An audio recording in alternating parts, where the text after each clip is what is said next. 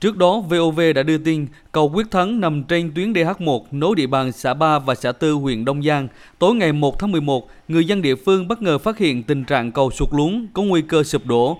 Sau 5 ngày xảy ra sự cố sụt lún cầu Quyết Thắng, phần trụ giữa cầu mở rộng góc nghiêng về phía thượng lưu. Các vết nứt ở mặt cầu tiếp tục gia tăng độ nghiêng lệch lớn. Chính quyền huyện Đông Giang cử lực lượng công an, dân quân chốt chặn, cắm biển cảnh báo, rào chắn hai đầu cầu, không cho người và phương tiện qua lại.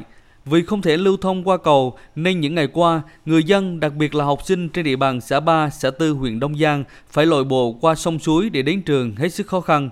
Ngày 4 tháng 11, Ủy ban Nhân dân tỉnh Quảng Nam có văn bản yêu cầu Sở Giao thông Vận tải chủ trì phối hợp với các ngành và địa phương liên quan, đánh giá mức độ hư hỏng, thiệt hại, có biện pháp khắc phục sự cố cầu Quyết Thắng. Sau khi kiểm tra hiện trường, ông Văn Anh Tuấn, Giám đốc Sở Giao thông Vận tải tỉnh Quảng Nam cho biết, sự cố trên cầu Quyết Thắng ở mức độ nghiêm trọng.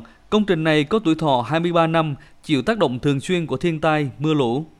Làm đường tạm cho dân và học sinh đi lại, nhưng mà khi có mưa bão xảy ra đấy, thì nghiêm cấm để mà đảm bảo an toàn. Bởi vì đường tạm mà qua sông qua suối mà về lâu dài đấy, thì đánh giá cái hư hỏng, khắc phục để chữa, còn không đấy, thì đầu tư xây dựng công trình mới để phục vụ phát triển kinh tế xã hội và dân sinh.